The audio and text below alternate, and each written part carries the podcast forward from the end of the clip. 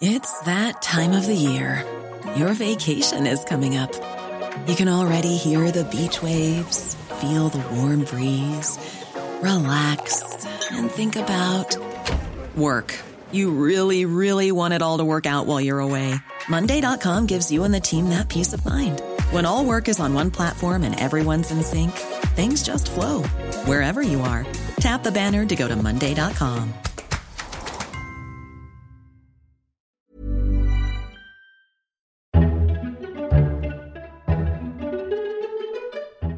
Welcome to FT Politics, the Financial Times' podcast on all things British politics. I'm Sebastian Payne, and in this week's episode, we'll be discussing the growing debacle over universal credit, welfare reforms, and the latest in the Brexit culture and parliamentary wars. I'm delighted to be joined by Henry Mance, the FT's political correspondent, political commentator Miranda Green, and Henry Newman from the Open Europe think tank. Thank you all for joining. Let's kick off with universal credit, which has been increasingly popping up in the headlines in recent weeks. It's the government's major welfare reform programme that is beginning a nationwide rollout. It's been in gestation since 2010 and has suffered numerous delays, technical setbacks, false starts, and cutbacks. Now that six working age benefits are being rolled into one single payment, is it ready to serve millions of Britons, or will it be another white-hot administrative calamity? Miranda Green, can you just begin by explaining what universal credit is. Essentially, it's a way of simplifying the benefits system and making sure it's always better off to be in work than collecting benefits. Yes, that's right, Seb. So it was supposed to be a rationalisation of the very complicated series of benefits that are available to people uh, of working age. Uh, and it was invented in the coalition years. It was supposed to be actually more generous than the previous collection of benefits as a way to actually encourage people off welfare and into work. The huge problems that Mrs May is now facing with rebellion, even on her own backbenches over this flagship reform, are due to a bunch of factors, several of which actually are to do with the design, but principally this idea that people have to wait six weeks to actually get any of the new benefit, which of course is longer than you would have to wait for a, your paycheck and puts people into severe difficulties. How, homelessness charities are warning it will put people on the streets, etc. The food banks are warning that people are completely broke while they're waiting for it. But there's also a problem with how it's being implemented, not least because actually it comes against a background of constant attempts by the Treasury to bear down on the welfare bill. So actually, it's ended up as not being more generous and an encouragement into work, but has ended up quite punitive. Now, the huge problem with that is that poor Mrs. May is then forced, as she was at PMQs this week, to bang on endlessly about some of the welfare mistakes that Gordon Brown made in the Labour government, which a lot of people can't now remember, because she can't actually blame the real culprit for some of these messes, who is George Osborne, who constantly was bearing down on the welfare bill, had this terrible line about strivers and shirkers, which alienated so many people. And he's actually left her with serious problems with an unfunded policy. There are still people who think this is a good reform but it's got to be done properly and carefully, or it will cause serious hardship over the Christmas period, which could be almost as bad on domestic policy as Brexit is for her in terms of our relations with the outside world. Henry Mance, the argument of this essentially goes between um, Iain Duncan Smith, who thought of this idea after he left being leader of the Conservative Party before he came back into government, and he did his Broken Breakdown Britain paper, where he looked into all the principles of this and created the idea of universal credit. That hit up against the reality of austerity, where George Osborne was trying to, as Miranda said, bear down on the welfare bill and bring that overall spending limit down. That's that made the so-called taper rate, which is the level level at which you get benefits and then start getting less and less as you earn more has been much steeper than it could have been. And this has caused a lot of concern among some conservative backbench that it's going to actually be an unfair policy that's going to be worse off than the current system. Yeah, I think this has some of the hallmarks of the type of policy over which backbenchers would quite happily rebel. So if you think it's quite difficult for Conservatives really to rebel over Brexit because that's going against the will of a huge referendum. On this issue, what they're going about and what they're looking at is the design and implementation of a policy whose aims they are accepting. So it's a much more discrete type of rebellion. The Work and Pensions Committee, which has um, 11 members, five of them Conservative, recommended and indeed urged the government to reduce the delay in, in initial payouts from six weeks to four weeks. And that's the kind of thing that a backbencher can, can I think, do while calling themselves a member of the Conservative Party and, and sort of proudly supporting Theresa May. So this thing about the four to six weeks, man, you know, I spoke to a, a former um, civil servant in the Treasury who said each week you reduce costs about 200 million. And in fact, the closer you get, you know, it gets progressively more and more expensive. But this looks if Theresa May is probably going to have to cave in on this because Heidi Allen, who's a very outspoken Conservative MP, has said this has to be reduced and the crunch time is going to be around the budget. You know, do you think that there will be some kind of change to the payment period in universal credit, which really does seem to be the key contention point? Well, it's certainly one of them. And when you talk to some of the Tory rebel backbenchers, I was talking to one last week, they say that in their private meetings with Mrs. May, she, in inverted commas, gets it.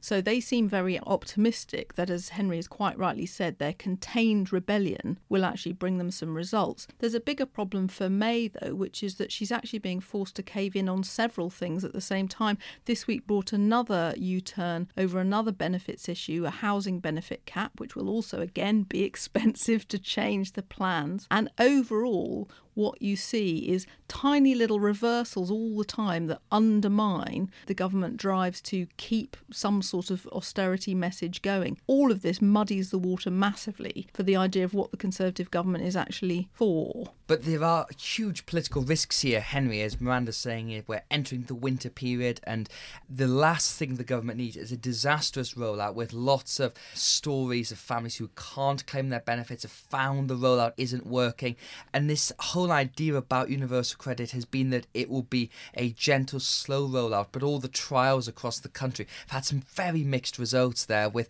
some administrative calamities in some places on a nationwide scale, that could be catastrophic for Mrs. May's government. I think that's right, and I think there are harder cases the, towards the end of the rollout of universal credit. So the idea is you start with the people whose benefits are easier to administer.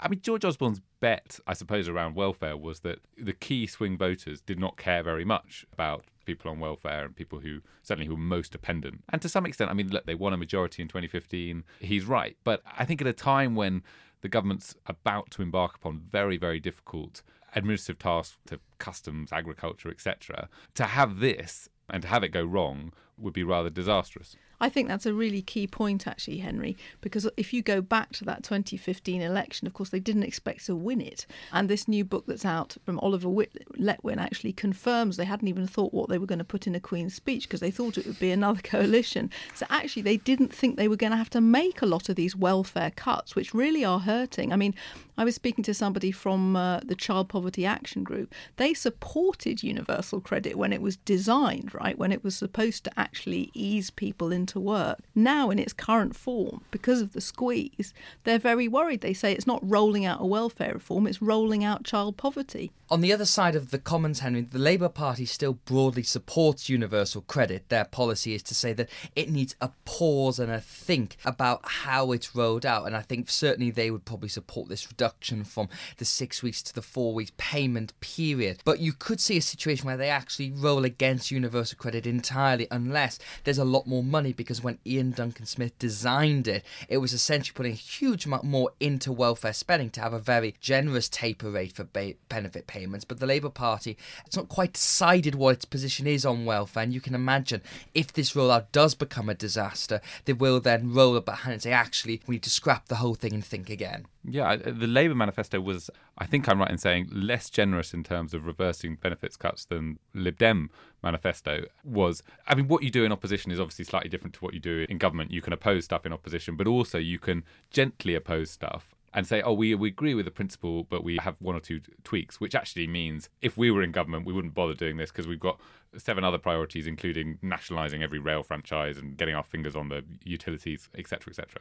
Mm. And being very politi- very cold-headed politically about this, as Henry was saying, the George Osborne's calculation was essentially that you could be tougher on people claiming benefits because they're less likely to vote Conservative anyway. But the political dynamics have changed so much since that period then, and this focus on inequality in society that a lot of Conservatives are now really genuinely worried they are now being seen as the nasty party again. And that's why I think universal credit is so key to the party because if it gets this wrong, it will reinforce that message that the Conservatives are only interested in kicking the poorest in society, whereas Labour is always on the side of those people and of people who just want to get a job and move out of benefits and into work. Well, that's right, Seb, you're right. And also, that's why the six to four week thing plays so bad for ministers because it looks as if they genuinely don't understand that people don't have a nest egg to fall back on if the check's not coming every four weeks. So they have to do something about that, I think, because of the whole kind of brand issue with the Conservative Party not understanding how most people live from paycheck to paycheck. And I think also Henry is absolutely right to point out that the Labour Party can make political hay from this, even if their own position on welfare is really quite unclear. And it wasn't something they chose to focus on in the 2017 manifesto at all, but it totally works for them. And I think they'll continue to push on it.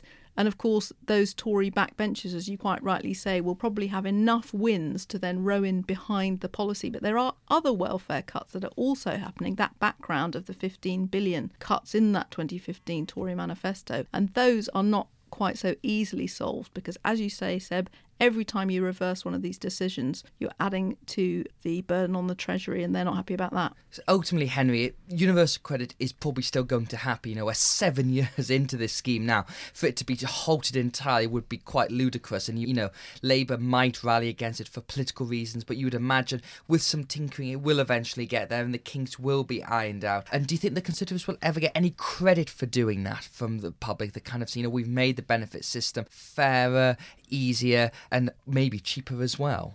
Uh, no. also, I think this idea of sort of just ironing out the wrinkles, I think you should be really skeptical when people in government use that phrase, you know, because what it means is they've got some serious problems with it. And this figure that's coming out where only 20% of people in the rollouts are unhappy, well, of course, because the other people are the easy cases. If you've got 20% of hard cases where the benefit is not serving them well and is too difficult to administer and they're experiencing serious problems with budgeting for their families, that's a lot of people to risk forcing below the poverty line or out onto the street. It's a potentially disastrous set of headlines for Mrs May over the Christmas period if they can't get this right. And there just seems this general lack of compassion behind the circumstance of those people, which was encapsulated by the helpline, which is if you've got a problem with universal credit, you ring up and it costs 55p a minute. And if you're really on the breadline, that's quite a lot of money. And the fact was you're having these huge waiting periods to then be told they would call you back. And this was highlighted um, in PMQs by a Labour MP, and the, the government has then abolished that. And it's, it's all those little things that across this system that's going to apply to, I think, you know, sort of 6 million people by the time of the rollout that could eat to just unravel and then create a political storm? I think we're talking about hundreds of millions of pounds rather than you know the billions that would completely wreck the government finances. If you go back to the lifting of the housing benefit cap, I think that was estimated to save the government or would have saved the government 500 million over three years. I mean, these are not budget ruining amounts of money. But if you're Philip Hammond and you've got a budget coming up in November, you might think, gradually, little by little, my sort of freedom to be bold, to be radical, to save my job is being eked away at. On this broader political point that you make, Seb, I think the key thing is to realise that it's not so easy now to divide and rule. You know, when Osborne had this slogan, strivers and shirkers, which you know, Iain Duncan Smith hated at oh, that point. it was absolutely appalling. But the problem with that is if you've got millions of people on in work benefits then you can't get people to see them as somebody else who's suffering because this is a lot of working families and this is a kind of structural problem with the UK economy now that you've got a lot of people in work and in poverty. So you can't just, you know, blank have a blanket label for people on welfare as the others. It doesn't work anymore.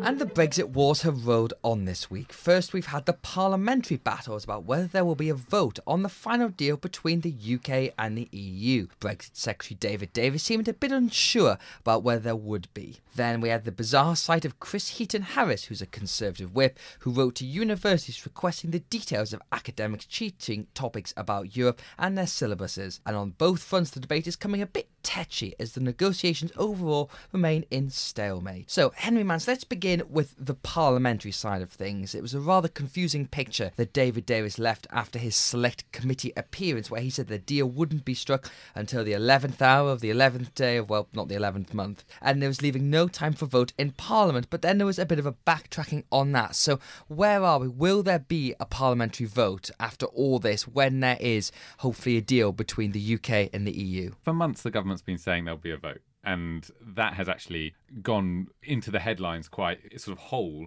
And when you break that down, you start to realize why it may actually not be very important there's a vote, and it matters what kind of vote there is. So it matters firstly when the vote is. Has Britain already left? Is there time to go back to the negotiating table? And it also matters what the status of any vote is in, in terms of if you vote no, what happens? Do does Britain leave the EU on WTO terms? Is there some kind of mechanism forcing the government back to the negotiating table, etc.? So the headline commitment which has been given for months, isn't quite good enough for a lot of MPs, and this is something that enough Conservatives are probably willing to rebel over to defeat the government on the repeal bill if it came down to it. So, Henry Newman, there is this basic question that the, obviously MPs voted to trigger Article 50, begin the process of leaving the EU.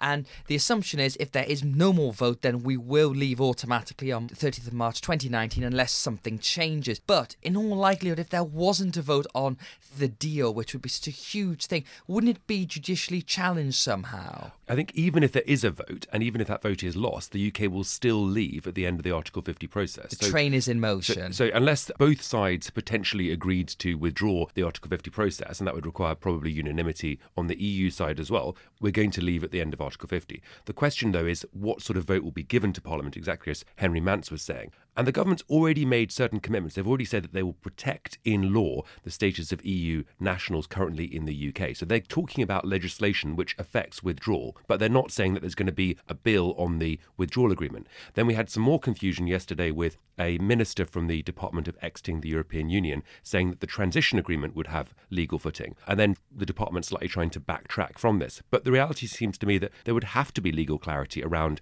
any sort of transition deal. Otherwise, what would business or government or anybody else understand the, the landscape to be? And this comes back to what Henry Mance was just saying about what that vote would be. So let's say about this time next year, the transition deal is clear and the outlines of a future trade relationship have also been put out there. So that would be the vote that goes before both the Commons and the Lords. Now, if MPs voted that down, the government would probably say in quite stark terms, okay, if you vote this down, you're opting for a no deal Brexit, which would obviously be something very different. But then someone might put an amendment or something like that to send the government back to the negotiating table. Is there any way you could see that happening? I think it'd be very difficult for the government to go back to the negotiating table at the last hour. And that, yes, I mean, I think that is very problematic. And I think there are obviously many MPs with legitimate concerns about the way that the government is proceeding and legitimate desire to scrutinise the government. And indeed, the government has said that they need to make changes to the way that they've done the withdrawal of the repeal bill so far, particularly around these so called Henry VIII powers. But I think there is also a clear attempt by many, not all of those critics, to frustrate the process of Brexit. And they're quite clear that that is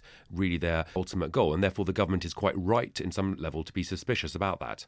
Yes, I think there is some risk of underestimating how flexible the EU is willing to be. I mean, Donald Tusk has said that if Britain wanted to stay indefinitely in the EU, it could do so. And I think if Parliament were to put in a clause saying, look, we're going to put in, we want the government to request or to try and negotiate an extension to Article 50 in order to hammer out these terms, that I think would have some force. A serious parliamentary vote, and you, you may be talking about a statute in Dominic Grieve's pro EU Conservative amendment to the repeal bill. If it were a, a statute and the government knew it had to get over that hurdle, I think it would shape its attitude towards negotiations. I mean, remember that not only did a majority of MPs vote Remain, but a majority of Conservative MPs voted Remain. So you don't really have a caucus in there who are going to support a no deal um, settlement or a very radical break with the EU.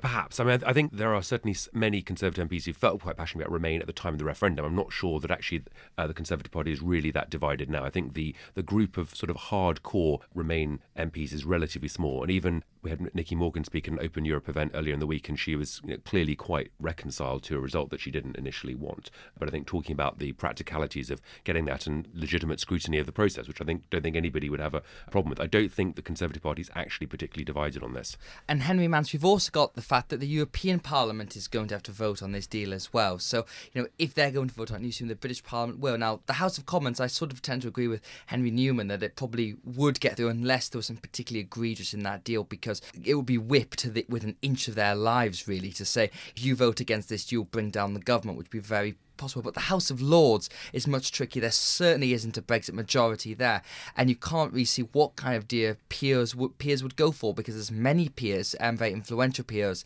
like Labour's Lord Adonis, Baroness Wheatcroft from the Conservatives who want to stop Brexit entirely. Yeah, I, th- I think one you start to see differences being drawn up in outcomes. So I was speaking to one senior Labour MP this week, and he said, "Look, there's no backing in, in, in either House of Parliament for no deal if it's a no deal scenario that the UK has brought about. Right. But it would be very different if there were a punishment deal imposed by Macron and Merkel, which which was offensive, as it were, to British taxpayers. For so example. talking about shades of no deal now, the Philip Hammond sort of uh, bad tempered no deal or a Right. Yes, exactly. So I think we risk getting things in two sort of stark terms. But what's amazing to me is that the debate hasn't moved on. I mean, really, we should have been in the next stage of the repeal bill by now. That's been kicked over to, to next month. And David Davis' statement this week really just took the government uh, back into an issue that it was trying to get out of. And it just seems to me that there is a re- realization around the Commons that time is running out. We're talking about a year to agree the basis of a trade deal and the exit agreement and the transition deal. And in particular, the point of this withdrawal bill is to create legal certainty. And that's why I think many people are so disappointed that Labour has just voted against this at second reading. Right? The first parliamentary stage, they chose to oppose a bill, I think on reasonably spurious terms, when they themselves had proposed a very similar bill in their in their manifesto. Now, Keir Starmer's come up with new red line tests and so on on. But I think a lot of this really looks more like opposition politics than actually serious scrutiny. The state of the withdrawal bill, though, Henry Mance, is quite concerning because this was all about providing legal certainty here. And there's been sort of hundreds of amendments proposed, and obviously it's a huge piece of legislation to copy and paste all those EU laws into British laws in a very short space of time. So the question is if the government it has to get that through because that would be a chaotic Brexit if there was not legal certainty from day one. Yes, and it almost certainly will get it through. Yeah. Uh, more than 400 amendments. The ones that matter are the ones that are put down by pro EU Conservative MPs, led by Dominic Grieve, who's a former Attorney General, so has gone into the detail, and they will receive the backing of Labour, but there are 10 or so Labour MPs who back Brexit. So you need about 20 Conservative rebels to make those amendments stand up, or you need the government to give in. Which I think is quite tough, Henry Newman. If I think about the makeup of the Conservative Party, I can think of sort of six to eight people who would back the Grieve Amendment without much many qualms. But beyond that, it starts to get difficult. And I and think indeed a fair number of Labour MPs who might go against the Labour government. So we've seen one of the Grieve amendments is around continuing to have the, or to incorporate the uh, European Charter of Fundamental Rights, a new part of the European human rights landscape, into domestic law. And that would, of course, think be quite difficult for many conservatives who are already committed to human rights legal reform, but it enjoys the support of Labour MPs. But it's unclear how many Labour rebels you'd have around a, a amendment like that. So, Henry Mance, let's just look at the other Brexit development this week. This quite bizarre letter. So, Chris Heaton Harris, who is a Conservative MP and a government whip, wrote this letter seemingly off his own back to universities requesting the details of academics and all their teachings on European matters. And this doesn't seem to be a government endorsed activity. And some have suggested it was for writing a book about Brexit or something. But it's created this atmosphere of some kind of witch hunt going on. Is that fair, do you think? Firstly, I mean, it was very funny. And in the midst of all this very serious legal argument, the fact that someone should write to all the universities asking for details of all of the people who teach EU subjects, which would involve everyone in the legal department, bunch of syllabuses, that this is going to be part of some serious inquiry. I think it was comic. Academics interpret, or some academics interpret it as sinister, and the government's way out of it was to say, "Well, look, it was a personal letter, and we think he's writing a book. So if he wasn't writing a book before, he probably is now on, on order of the government." I think look the way the way it became worrying is the way it was picked up particularly by the Daily Mail, because there I think you do have the beginnings of a very violent cultural battle as it there was over judges, but now over universities, and the idea that anywhere which has a particular leaning is somehow illegitimate. I mean, look, the media in this country, or the newspapers at least, are leaning to the right. But that's a sort of feature of, of British politics and British landscape. I mean, those newspapers have many redeeming features. Because Henry Newman, the thing that sort of struck me about this, that Brexit in some ways has moved on from this kind of straightforward debate about economics and about trade and about the UK's future economic and gone into sort of this culture wars kind of thing, where you're on one side or another. And in some ways, I think Brexit has become the UK's identity politics in a way. People now identify all their worldview and political persuasions on remain or leave, and this sort of idea of having a witch hunt against one side to another. And there's people on the remain side as well who actively are looking to weed out leave supporters. And the whole thing about academia Yeah. is that it is overwhelmingly more to the left, as Henry said, well, media is overwhelmingly to the right. I mean, in my case, I think it's a left-right problem. It's uniquely. I think, first of all, the letter was uh, ill-advised at best, and equally wasn't indicative of a broader government program. Quite clearly, it was a, a personal initiative for whatever reason. I wouldn't defend the Daily Mail's attack on uh, judges for a second, but I do think that on the universities there is a broader concern that there's a particular framework for understanding Europe that is never critical in universities. But I don't think that it's the government's responsibility to do something about that, nor indeed an individual MP. But I completely agree with you that there's a broader sort of Kulturkampf that's going on. And the, one of the things I'm most worried about is the essentially the sort of delegitimization of debate over Europe. That regularly people are sort of as if there's no legitimate argument on either side of leave or remain. That the centre ground seems to have been completely lost. And whether that's around sort of university high tables or London dinner parties or anything else, I think it, that's very concerning. And it's a wider thing, I think, at universities as well about free speech that we've reported quite a lot about as well, Henry. That this idea of forums for debate are sort of getting closed down. You have a narrow and narrow window of acceptable views, and of course, Brexit generally in metropolitan remains of falls outside of that. Actually, I, I think there was some quite heartening news on universities this, this week, which is that applications, indeed, from EU nationals have gone up for courses in the UK, or the early application courses and for Oxford and Cambridge, gone up six, seven percent. So the idea that you know completely toxic to other EU countries and that our universities are going to shrivel is not quite come true. So I think that was worth noting as well. And finally, very briefly, Henry Newman, just a quick overview on where we are at with Brexit. Obviously, we had the summit, we didn't get the nod, but there have been trade preparations beginning there. What's going to happen next on Brexit, or has it all been in standstill at the moment? I think the summit was exactly what we expected. We I think very few people thought we were suddenly going to get the nod through, and the EU, Brussels, was going to enjoy the chance to say no to Mrs. May. But I think she does need to move a little bit further on the money. She's already essentially committed in her Florence speech, but she probably needs to put some of this down on paper. And then I think she'll have a full moral high ground, because really the reality is that Brussels, I think, is losing the argument that the UK hasn't made sufficient progress. It's looking more and more like a political judgment masquerading as a technical judgment. But if she puts some of that clarity down about what she's prepared to pay, on a contingent basis, of course, to a trade deal, I think she'd be able to really gain the moral high ground. Well, I think that's an excellent position outlined in the FT's editorial column quite recently. And that's it for this week's episode of FT Politics. Thank you very much to Henry and Miranda for joining. We'll be back next week with another instalment. This week's episode of FT Politics was produced by Anna Detta and Madison Darbyshire. Until then, thanks for listening.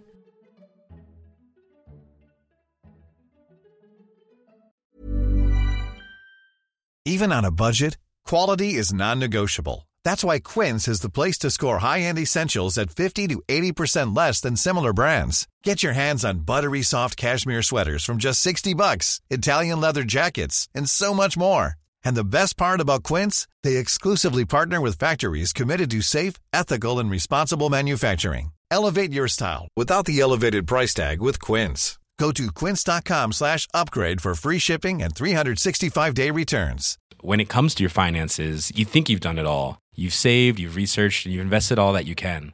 Now it's time to take those investments to the next level by using the brand behind every great investor, Yahoo Finance. As America's number one finance destination, Yahoo Finance has everything you need, whether you're a seasoned trader or just dipping your toes into the market.